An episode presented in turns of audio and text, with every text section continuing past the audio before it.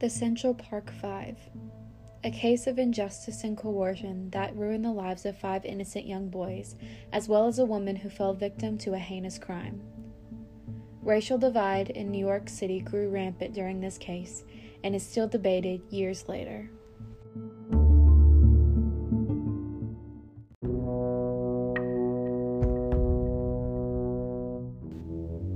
An assault and rape of a white female jogger in Central Park on April 19, 1989, five young black and Hispanic men between the ages of 14 and 16 were falsely accused and jailed for the crime.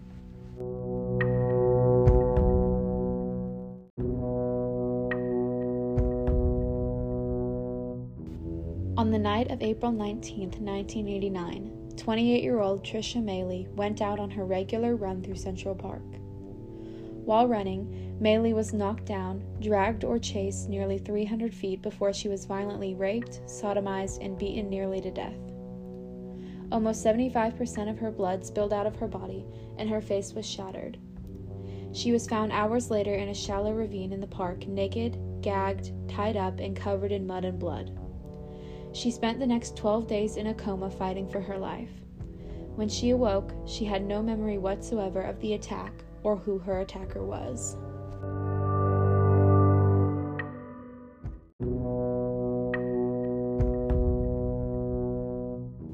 The Central Park Five consisted of Kevin Richardson, age 14, Raymond Santana, age 14, Antron McCray, age 15, Yusef Salaam, age 15, and Korey Wise, age 16.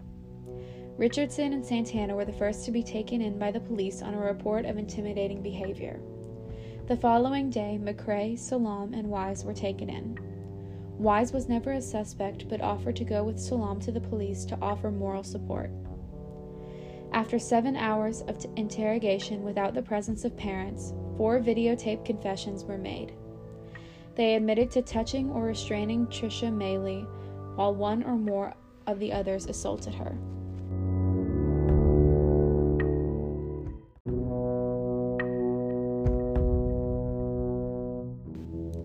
In the 80s and 90s, a confession was a gold ticket item to detectives.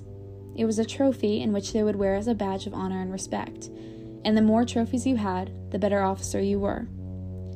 This mentality often blurred the lines between a factual confession and coercion. Each one of the boys was separated into rooms without parental guardians or lawyers present. The officers in the room struck fear into the young boys and even fed them false information, saying that they had evidence against them which was never found. In a 2016 interview, Salaam said, quote, I would hear them beating up Korey Wise in the next room. They would come in and look at me and say, You realize you're next. The fear made me feel really like I was not going to be able to make it out. End quote. Semen found at the scene did not match any of the five boys, and the prosecutors relied solely on the interrogations. During the trial, the five took back their statements saying that they had been coerced, however, the societal damage had already been done.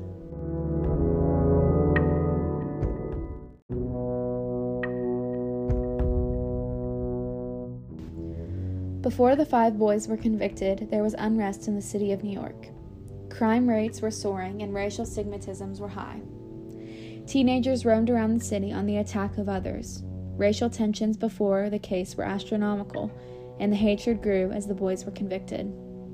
Property mogul Donald Trump spent $85,000 on four full page adverts in the New York newspapers and entitled them, quote, Bring back the death penalty, bring back our police, end quote. In these articles, he wrote, quote, I want to hate these murderers and I always will. I'm not looking to psychoanalyze or understand them. I'm looking to punish them. End quote. In an interview at that time, Trump told CNN, quote, Maybe hate is what we need if we're going to get something done. End quote. The adverts publicized created a very toxic atmosphere of poor race relations in the city. Salaam told reporters, quote, We were all afraid. Our families were afraid. Our loved ones were afraid for us to walk around as if we had a target on our backs. End quote.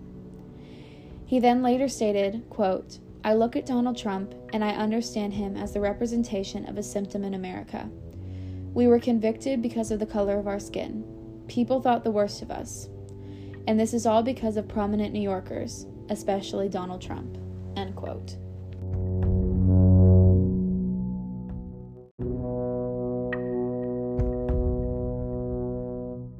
Yusef Salaam, Raymond Santana, Kevin Richardson, and Antron McCray served six years and eight months in juvenile detention center. Korey Wise was tried as an adult and at the age of 16 served 13 years and 18 months in multiple prisons.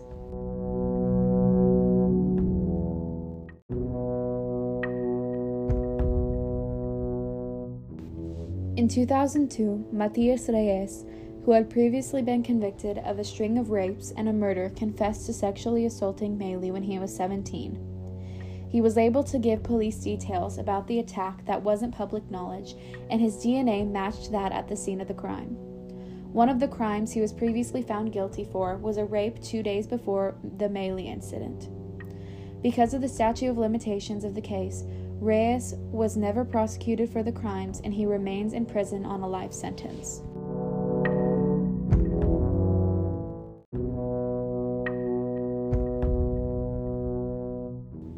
After their release, the five filed a civil suit against the city of New York and were given a $41 million settlement. Korey Wise later said, quote, You can forgive, but you won't forget. You won't forget what you lost. No money could bring that time back. No money could bring the life that was missing or the time that was taken away. End quote.